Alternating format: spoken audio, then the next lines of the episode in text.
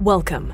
You're listening to the Malcontent News Russia Ukraine War podcast, the show that cuts through the fog of war and updates you about the ongoing conflict in Ukraine.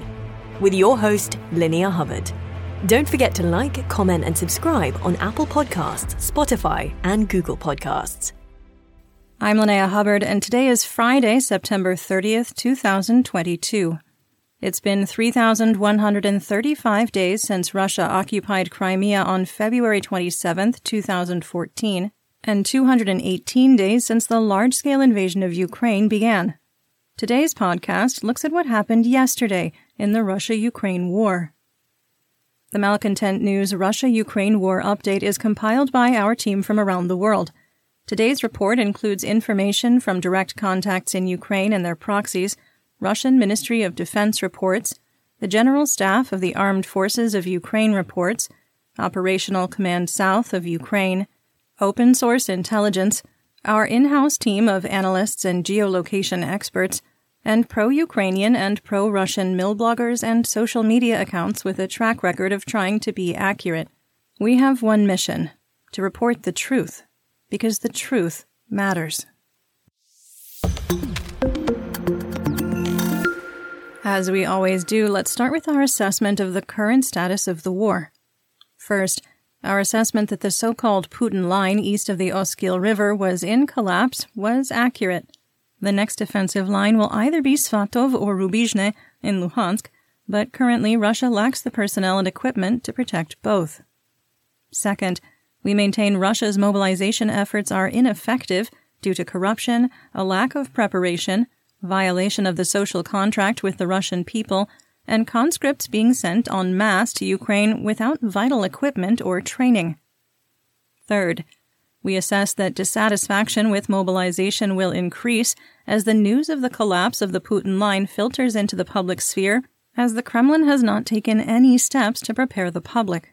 Fourth, we assess that the Russian Federation is using the explosions on the Nord Stream 1 and 2 pipelines to justify additional escalation and attempt to draw NATO into a kinetic war.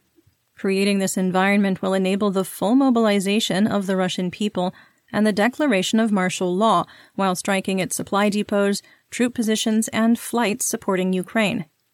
In our assessment, we have entered a dangerous phase, and the next 72 hours will reveal the intentions of an increasingly unpredictable Kremlin. Fifth, our assessment that the broader mobilization and breaking of the social contract with the Russian people could increase the risk of political upheaval remains accurate, with civil unrest continuing. Sixth, we maintain we are in the mutually assured destruction instability paradox due to irresponsible language from the Kremlin, looming decisions from Moscow leadership, and the deteriorating kinetic warfare situation for Russian troops in Ukraine. Seventh, our assessment that the Kremlin would wait until October for annexation based on signals from the Duma was incorrect. The results of the sham referendums and the coming annexation announcement will not change the tactics or strategy of Ukraine or its Western supporters. On the contrary, it may have the opposite effect. Eighth, we maintain our assessment that as the situation for Russian troops in Kherson worsens due to supply issues and battlefield conditions, troops will seek to surrender. And finally, last but definitely not least, we maintain our assessment that the Russian military in Ukraine is combat destroyed and has no meaningful way to respond to the ongoing and accelerating collapse. The 1st Army Corps, 2nd Army Corps, 3rd Army Corps, 1st Guards Tank Army, 6th Combined Arms Army, 11th Army Corps, and the 20th Combined Arms Army are combat destroyed and will take years to reconstitute and fully rearm.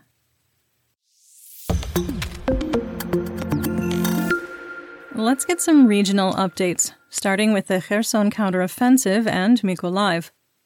Ukraine continues to maintain tight operational security with limited information released. There was also very little information from Russian sources. Ukrainian positions in Pravdine were shelled, according to the General Staff of the Armed Forces of Ukraine, or GSAFU. We maintain the town is a no man's land where neither belligerent can maintain control. They also reported that Blahodatne in Kherson came under fire. Fighting for control of Bezymen, the one in Kherson, continued for the third day, with Ukrainian forces maintaining a stiff defense. There were also reports of Suky Stavok and Blahodativka being shelled. Operational Command South, or OCS, reported that the Russian stronghold in Davri Brid was successfully, quote, suppressed. The attack destroyed a large command and control center for Russian drone operations. There have been numerous videos we've geolocated and shared in earlier reports showing Russian positions and equipment being attacked by drones, artillery, special operation forces, and the Ukrainian Air Force. Ukrainian positions in Arkhanhelske and Ivanivka were shelled, and Ukrainian forces fired on Russian positions in Novopetrivka. Drone directed artillery destroyed a Russian infantry fighting vehicle. Mirolyubivka in Free Ukraine was attacked with Grad rockets launched by Multiple Launch Rocket Systems, or MLRS. We'll have more info on that for you in the War Crimes and Human Rights segment. OCS reported that a squad of Russian soldiers attempted to do reconnaissance, quote, in the area of Osarivka. The group was discovered, came under fire, suffered losses, and retreated. OCS reported that the Ukrainian Air Force completed 12 airstrikes and ground forces launched 276 fire missions, a significant increase from yesterday. A Russian command post and two ammunition depots for an unspecified unit were destroyed in Berislav, reportedly wounding 40 and killing up to 15. We cannot independently verify the number of casualties. Russian troop concentrations awaiting deployment or river crossing of the Dnipro and Inhulets rivers were attacked in Kherson, Novokakhovka, and Darivka. Ukraine maintained fire control over the Dnipro River crossing, concentrating on the semi functional bridging repair at the Kakhovka Dam and the south bank of the Dnipro in Novokakhovka, where Russian troops and equipment moving in a column were attacked twice. The Elektromash factory in Novokakhovka used by Russian troops as a barracks and for equipment staging, was heavily damaged by rockets fired by HIMARS. Russian combat engineers are renewing efforts to repair the Antonovsky Bridge in Kherson. Ukrainian sources claim heavy construction equipment and materials are accumulating on the structure. Russian troops staged in Velika Kardashinka were attacked by rockets fired by HIMARS, and Russian troops and an ammunition depot in Novokuban were destroyed. Despite the interdiction efforts by the Ukrainian armed forces, up to 2,000 untrained conscripts from Russian occupied Crimea have arrived in Kherson. Partisans reported that civilian residents of Kherson are being kicked out of apartments and hostels to make room for the arriving conscripts. Yuri Sobolevsky, deputy head of Kherson Regional Council, claimed that yesterday's gas pipeline explosion in Russian occupied Brylivka was an industrial accident caused by Russian engineers. The pipeline was connected to a pumping station located in Russian occupied Crimea on September 24th. The pressure increased dramatically, causing a rupture in Brylivka, which then caught fire. The fire has been controlled, and Russian engineers were evaluating the damage. Video from Russian sources recorded at the scene did not support accusations by the Russian Ministry of Defense, or MOD, of an external kinetic event, and clearly showed the pipeline experienced a rupture. The Russian MOD claims they destroyed a Ukrainian radar site that supports S 300 anti aircraft launchers in the region. Russian sources claim a Ukrainian Su 24 was shot down near Mykolaiv. Online videos circulating in the Russian information space are either misattributed or fake.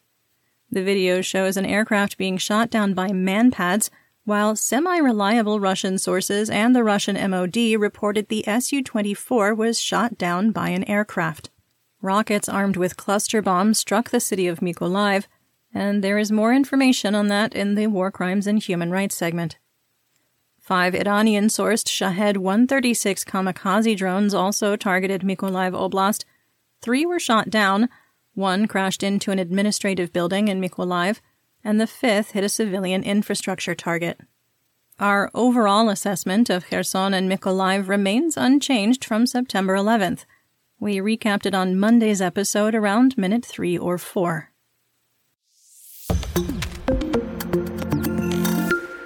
Let's move on to Dnipropetrovsk and northern Zaporizhia. The International Atomic Energy Agency, or IAEA, reported two more landmines exploded outside the perimeter of the Zaporizhia nuclear power plant on September 29th.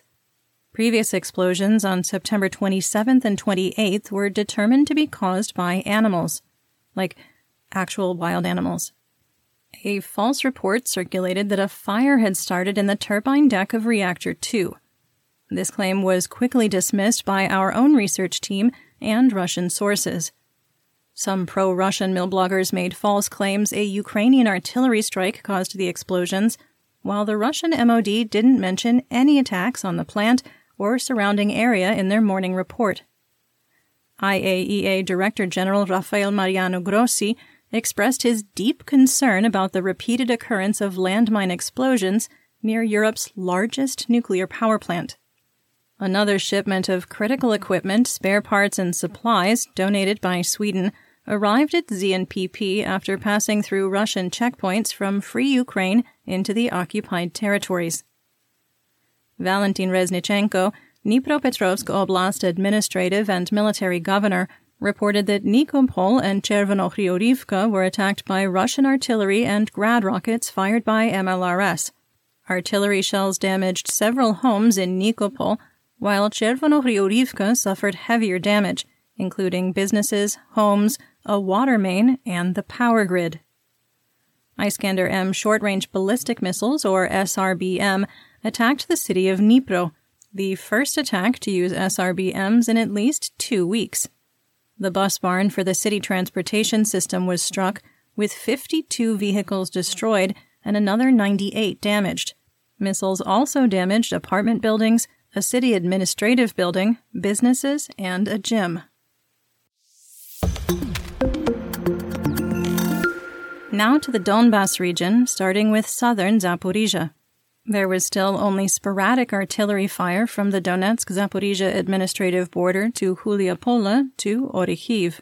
A video emerged of Ukrainian counter battery only identified as, quote, in the south a Russian 2S5 Hyacinth S self propelled howitzer, and two Ural trucks full of ammunition explode during the strike. Ukrainian counter battery accuracy continues to increase across the theater. Ukrainian suppress and destroy enemy air defense continued, with a Russian base in Tokmak hit by rockets fired from HIMARS, destroying two S 300 air defense rocket launchers and wounding up to 50 Russian troops.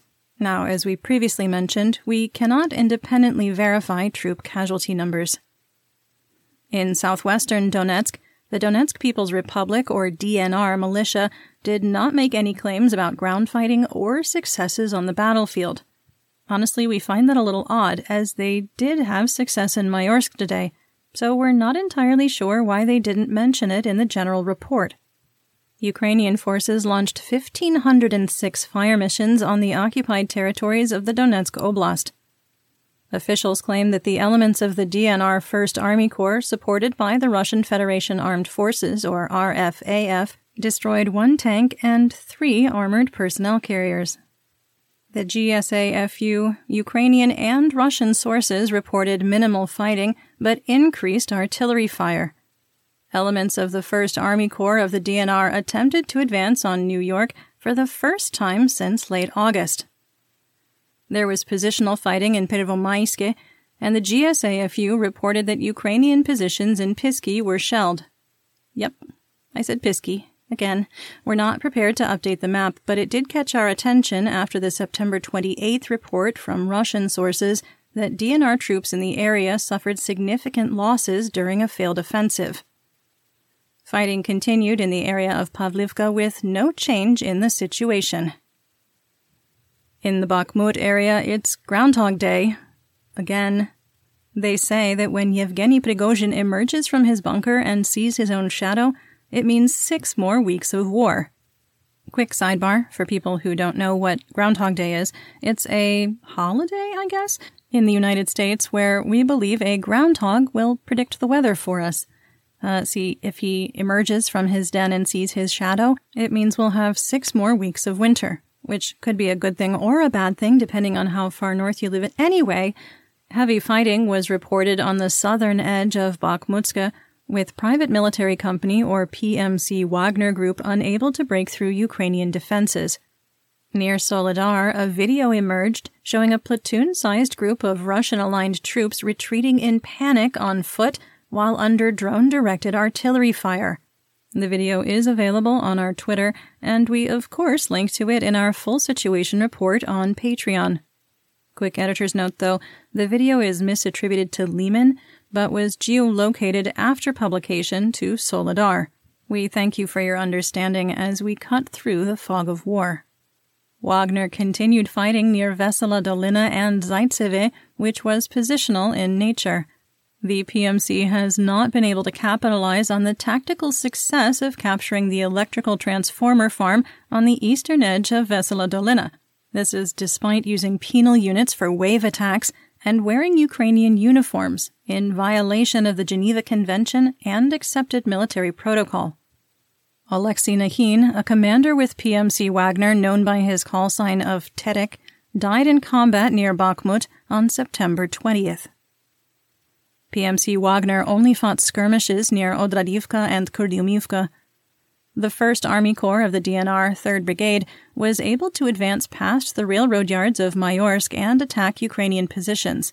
We hear that Major General and aspiring dentist Don Don Ramzan Kadyrov dismissed the advance, saying, Don, we just loosened the jar lid for you. Don. Okay, he did not say that, but we feel a need to soften up the not so warm and fuzzy part that's coming up. Okay, let's just get straight to it. This is assessment here. An Australian based analyst that we trust, who specializes in risk assessment in global conflict, issued what can only be described as an alarming public warning that the risk Russia will be compelled to use a tactical nuclear weapon is increasing. In their analysis, they stated that Bakhmut would be a probable location because Russian forces have not been able to make any progress in the region for two months. They believe the city would be a prime target because the fighting currently has low publicity. Ukraine has a significant concentration of Ukrainian troops and equipment in the region, and there is a relatively low number of civilians left in the city. In our assessment, a tactical nuclear strike would likely be preceded by a partial withdrawal of forces, the end of drone flights, and the appearance of a lull in artillery fire.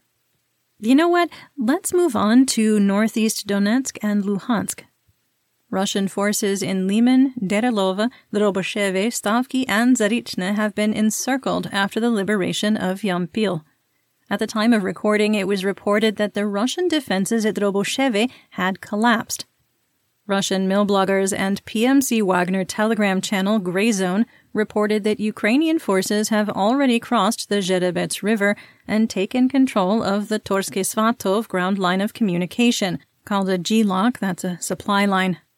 The estimated number of encircled Russian troops ranges from 500 to 3,500. It includes members of the 1st Army Corps of the DNR, the 2nd Army Corps of the Luhansk People's Republic, or LNR, elements of the Russian 20th Combined Arms Army, and the Russian Bars 13 Russia Legion and Bars 16. This is the largest grouping of soldiers encircled by either belligerent since the war in Ukraine started.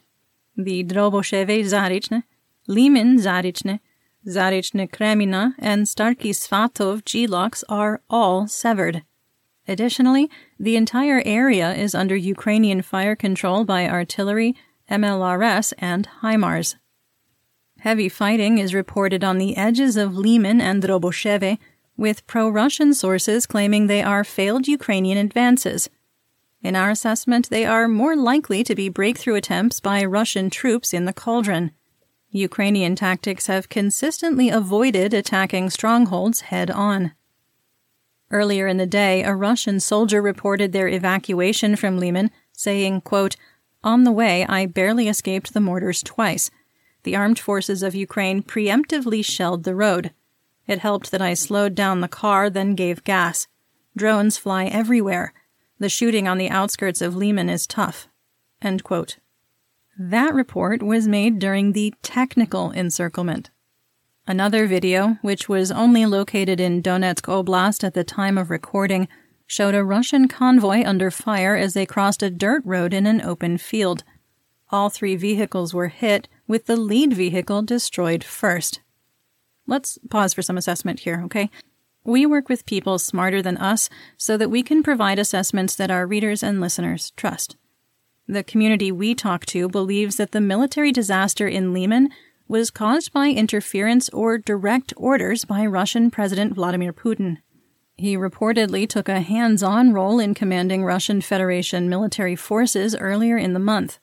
Military analysts have told us that advancing the remaining reserve from the 20th Combined Arms Army, or CAA, and an attempt to push unprepared conscript forces into the salient was a very poor decision. In addition to Yampil, Shandryholove has been liberated and the fighting has moved to the administrative borders of Drobosheve. Our map at the time of recording may be conservative. Pro Russian mill blogger Rybar reported that rockets fired by HIMARS struck Russian troop concentrations in Kremina, Svatov, Vrubivka, and Zolote. Serhiy Haidai, Luhansk Oblast administrative and military governor, reported that a rocket attack fired by HIMARS killed up to 50 Russian troops in Novoaidar and the hospitals in Starobilsk are filled to capacity with wounded Russian soldiers. Russian forces attempted another advance on Vyimka and were once again unsuccessful. You're listening to the Malcontent News Russia Ukraine War Podcast. Our team of journalists, researchers, and analysts is funded by readers, listeners, and viewers just like you.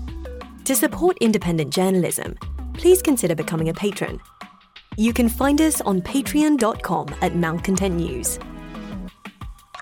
Moving on to the Kharkiv region.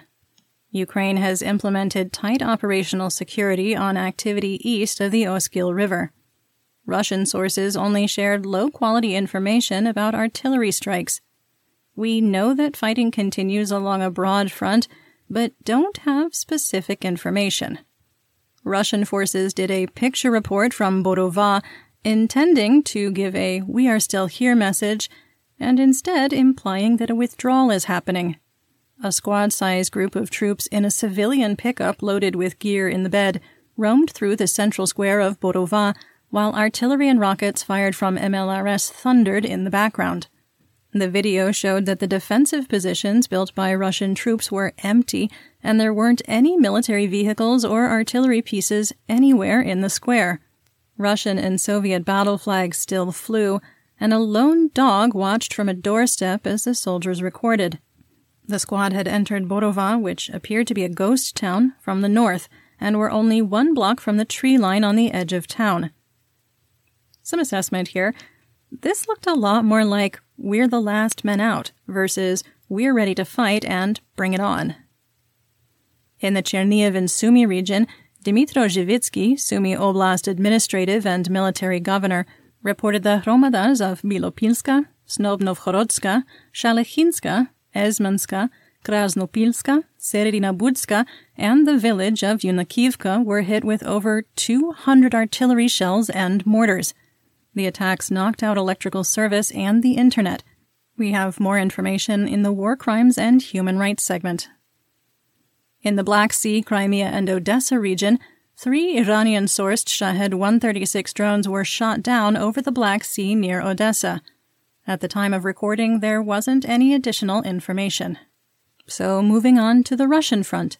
In Belgorod, the Russian information space went wild with accusations that Ukraine had launched a large scale missile attack on the city.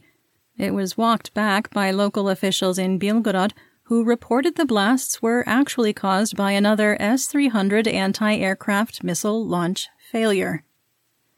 The director of a subsidiary of Russian Railways mysteriously shot himself on the balcony of his Moscow apartment. So we link to a video from Russian state media in our full situation report on Patreon. Because it covered a spectrum of topics, it seemed to fit best under the generic Russian front.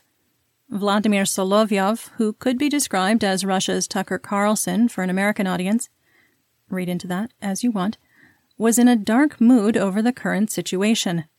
In the five minute video, he frets about the impact mobilization has on the Russian economy, the lack of victories, the disproportionate mobilizations of ethnic minorities in rural areas, and the hundreds of thousands who have fled Russia. he also sighs. A lot. After wallowing in reality, Solovyov goes back to blaming the West for the war and that Russia was left with no choice. He also violated the on air Don't Say War law, but he and his co hosts have received a hall pass multiple times in the past. The video has subtitles in case you don't speak Russian, and it's worth your time if you're interested in Russian state media and what exactly is being said. Let's talk about developments theater wide and outside Ukraine. Russian President Vladimir Putin will give a speech on September 30th, 1500 Moscow time, to announce the Russian Federation's annexation of Luhansk, Donetsk, Zaporizhia, and Kherson oblasts in their entirety. Putin will claim all territory of the oblasts and potentially a sliver of the Mykolaiv Oblast currently occupied as part of Russia and under its defense protection. Ukrainian President Volodymyr Zelensky's office announced another meeting of the staff of the Supreme Commander in Chief was held early on September 30th, Seattle time. That's Pacific Daylight Time. Zelensky said that the meeting listened to reports from commanders about ongoing operations and considered further plans for liberating Ukrainian territory from Russia. NATO Secretary General Jens Stoltenberg will hold an unplanned press conference on September 30th at 1900 Kiev time. No information was given on what the topic of the speech would be. A day earlier, NATO released a terse statement about sabotage on the Nord Stream 1 and 2 pipelines, saying, quote, We, as allies, have committed to prepare for, deter, and defend against the coercive use of energy and other hybrid tactics by state and non state actors. Any deliberate attack against the Allies' critical infrastructure would be met with a united and determined response. End quote. Just going to throw a quick assessment in here. The truth matters. We aren't building our backyard bunker, but Friday, September 30th has the potential to be one of the most important days in world history. It has been absolutely zero days since Russia has threatened nuclear war, and the language has gotten pretty dark. On Vladimir Solovyov's self titled show on the Russia One network, his panel argued that Russia could never make peace with Ukraine they argued negotiating peace would require working with the, quote, Ukro-Nazis, which is a slur used by Russians, because it would be an admission the special military operation failed. If Putin backs down, it will only demonstrate to the Russian people that his judgment was weak and break his power. Maxim Yusin set an even darker tone, saying on Russian state media that there may only be days or weeks left until a nuclear apocalypse, so people should, quote, have fun, because it would be a shame to live out the remaining time with pessimism. Okay, back to assessment. A common refrain from the Russian disinformation space from March to May was, but Russia has nukes, in many comments. Some of this posturing is not meant for the Russian audience, but to try and convince the world to let Russia win or else. This is also known as the mutually assured destruction instability paradox. We've talked about this. Three Russian Su 30 SM fighter planes have been stationed in Belarus. The Su 30 SM is one of the few Russian aircraft that can launch the Kh 32 hypersonic cruise missile, which can be armed with a tactical or strategic nuclear warhead. There are additional reports that Belarus's self declared president Alexander Lukashenko agreed to allow up to 120,000 Russian soldiers to deploy to his nation from November to February. It is worth noting that no one in the intelligence community sees any signs of Belarus mobilizing or taking steps that would support a renewed invasion of Kiev. Lukashenko has demonstrated he is a very uncool version of Lando Calrissian, who has avoided having to utter, quote, this deal keeps getting worse all the time, end quote. The United States website Politico reported that Pentagon officials have reached out to their counterparts in India and China to urge the Russian Federation not to use nuclear weapons in Ukraine because it will be met with a, quote, harsh response. Russia has not made a detailed and specific claim on who they believe sabotaged the Nord Stream 1 and 2 pipelines. We had earlier reported that Russian sources documented NATO helicopters in the area where the leaks occurred, and that an American P 8 submarine hunter had detected one or two of the explosions hinting the attack was done by a submarine or submersible. Journalist Samuel Ramani reported that data shows Russian naval ships were in the area at the time of the blasts. Of course, none of this provides concrete evidence of anything, and it wouldn't be unusual for Russian ships to be sailing in the Baltic Sea past Denmark or for NATO helicopters to monitor their activity. A flimsy report from a single South Korean publication claims the United States has agreed to purchase $2.9 billion in military equipment from the nation to support Ukraine, and that the transfer will move through the Czech Republic. South Korea has the world's largest stock of NATO artillery ammunition and domestically produces tanks and fighter airplanes. We can't confirm the veracity of the report at this time, but we are investigating. United States Senator Lindsey Graham made a cryptic statement about tanks to Ukraine, saying, quote, I hope that in the coming days we will be able to do something to provide the Ukrainian defense forces with more modern tanks. End quote. The statement came out almost simultaneously with the South Korean weapons purchase report.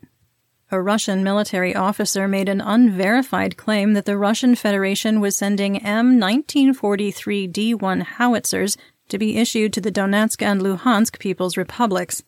The D1 was introduced in 1943 and was built into the early 1950s.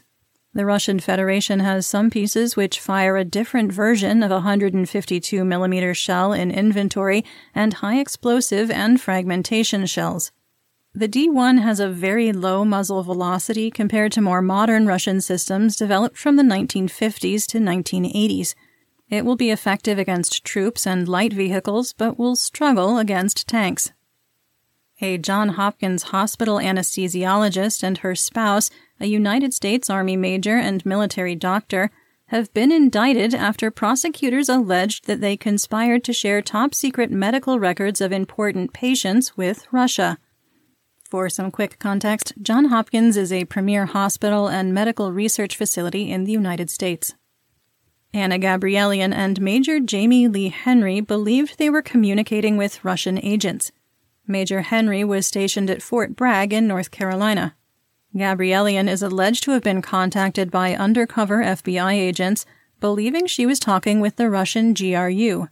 She told agents that the couple was prepared to assist Russia with their fight in Ukraine and had attempted to contact the Russian embassy directly when the war started. Gabrielian was, quote, motivated by patriotism toward Russia, quote, and believed their spouse could share information about how the United States sets up field hospitals during combat. Speaking of patriotism towards Russia, let's talk about Russian mobilization. The governor of Dagestan was furious after the Russian commissariat drove through the city of Derbent, announcing on loudspeakers that all male citizens were required to report to military recruiting offices. In Vladivostok, the commissariat is going into apartment buildings and sets off fire alarms, conscripting men as they try to leave the building. As the word spread about the new tactic, people no longer left their units, forcing the commissars to tape notices on the doors of the men they were seeking.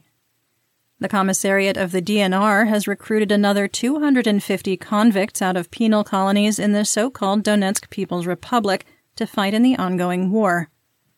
Penal units have not fought well, with an extremely high casualty rate and unconfirmed reports that some units surrender at the first opportunity. PMC Wagner shared complaints from the mobilized that their civilian employers were firing them illegally and no longer paying their salaries. Yagok, a mining company, was explicitly called out for their actions. The company allegedly refused to pay accrued vacation and canceled their holiday bonuses. In the federal district of Sakha, the commissariat has received over 2,000 appeals asking to waive mobilization in a week in one example, a 48 year old appealed their mobilization on the ground they hadn't served in the military in decades, had no combat experience, and the Kremlin had previously stated no one over 35 would be called to service.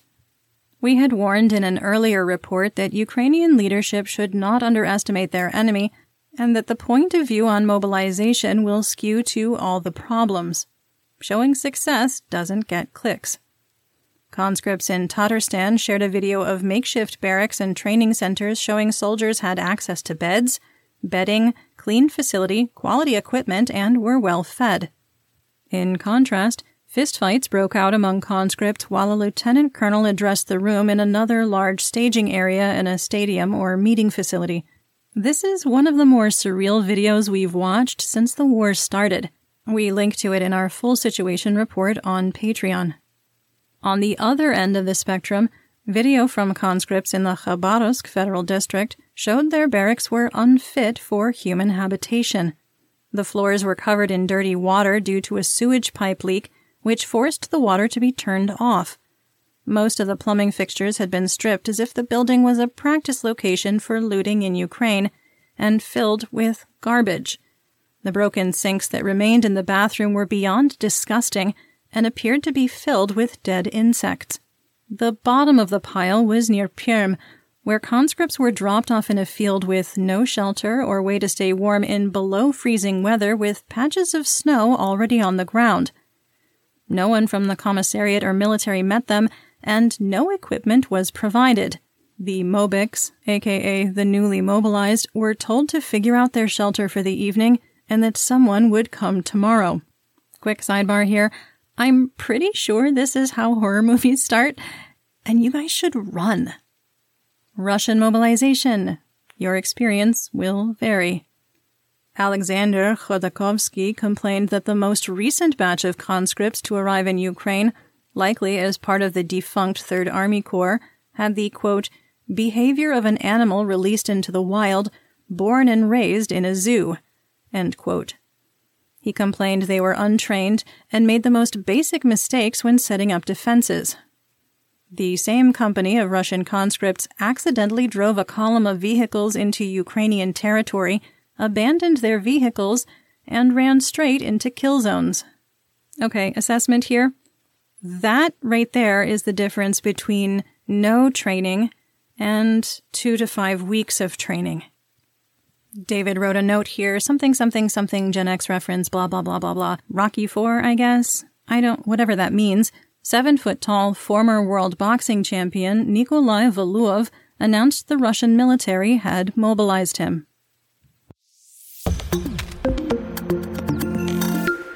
In our War Crimes and Human Rights segment, we discuss events that might be upsetting to hear about. There is graphic detail in today's report, and if you're sensitive to descriptions of human rights abuses, please feel free to skip ahead to the next segment. Timestamps are in the description. A convoy of evacuees from Russian occupied Zaporizhia Oblast carrying humanitarian aid and mustering in a designated green corridor was intentionally shelled by Russian forces. At least 23 civilians, including children, were killed, and another 28 gravely injured, according to Alexander Starukh, administrative and military governor of the oblast. Extremely graphic photos have emerged showing decapitated and mutilated victims, including children. Viewer discretion is highly advised. These are not suitable for work, but if you do want to see them, we have the link in our full situation report on Patreon. Again, though, viewer discretion is highly advised. Ukraine has suspended all attempts to cross into free Ukraine through the Green Corridor after the attack. If you have a loved one that was staged to cross and is missing, you can call 050 452 9195. You will need to be able to speak fluent Ukrainian or Russian when you call. In recently liberated Mirolyubivka in northern Kherson Oblast, one civilian was killed and another wounded in a grad rocket attack. The city of Mykolaiv was hit with cluster munitions deployed by Smerch rockets. The attack killed three civilians instantly at a bus stop and wounded 12 more who were hospitalized. A heartbreaking video showed a husband weeping uncontrollably over his wife's body as she lay on the sidewalk. The use of cluster bombs is not a war crime, and they are not illegal weapons under the rules of war.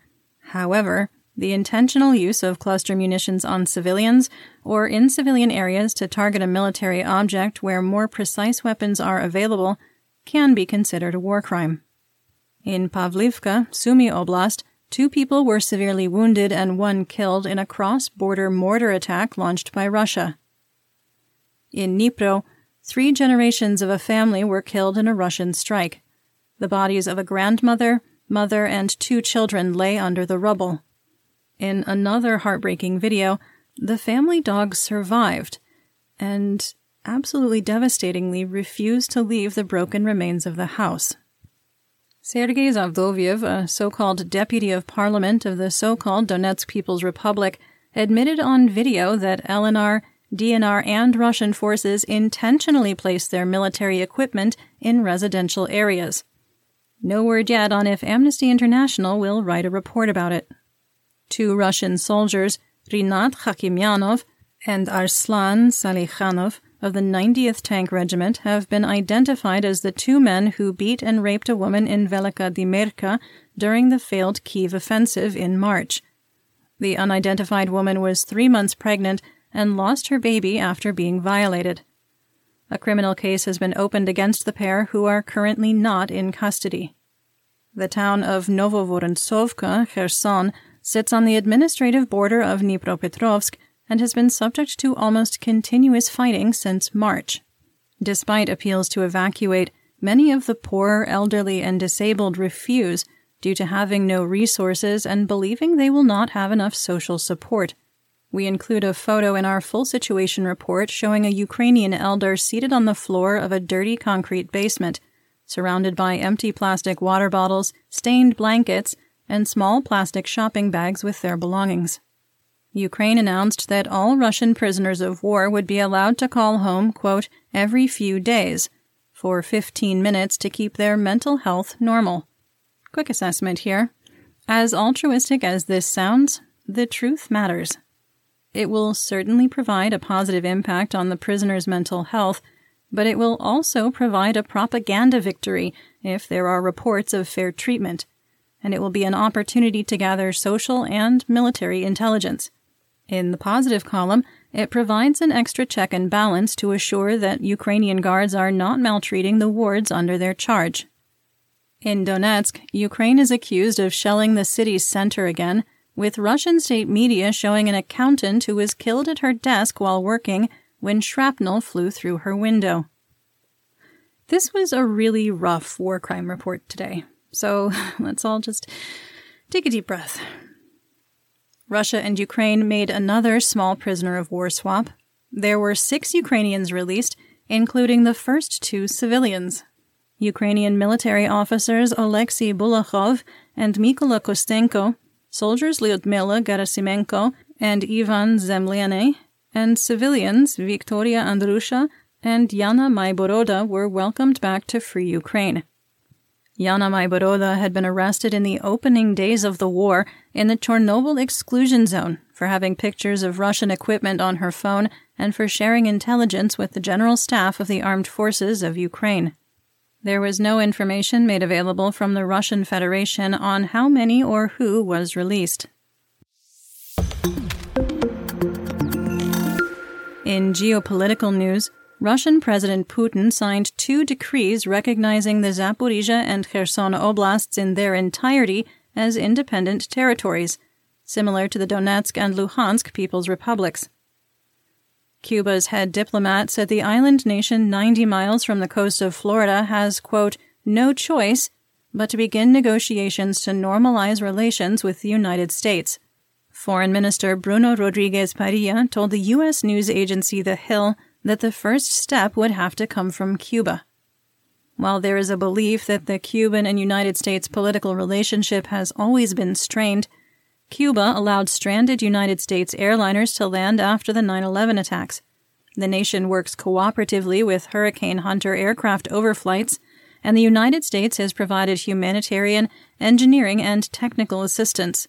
The Obama administration had started the process of normalizing relations with the island nation, which was reversed by the Trump administration, which placed Cuba on the list of state sponsors of terrorism. Assessment here After the Soviet Union collapsed in 1994, the Cuban economy collapsed with it due to the withdrawal of Soviet foreign aid, military spending, and the collapse of tourism. We believe the overture from Cuba is due to the government reading the room and concluding that Russian financial aid, military support, and tourism will dwindle again. But you know, everything is going according to plan.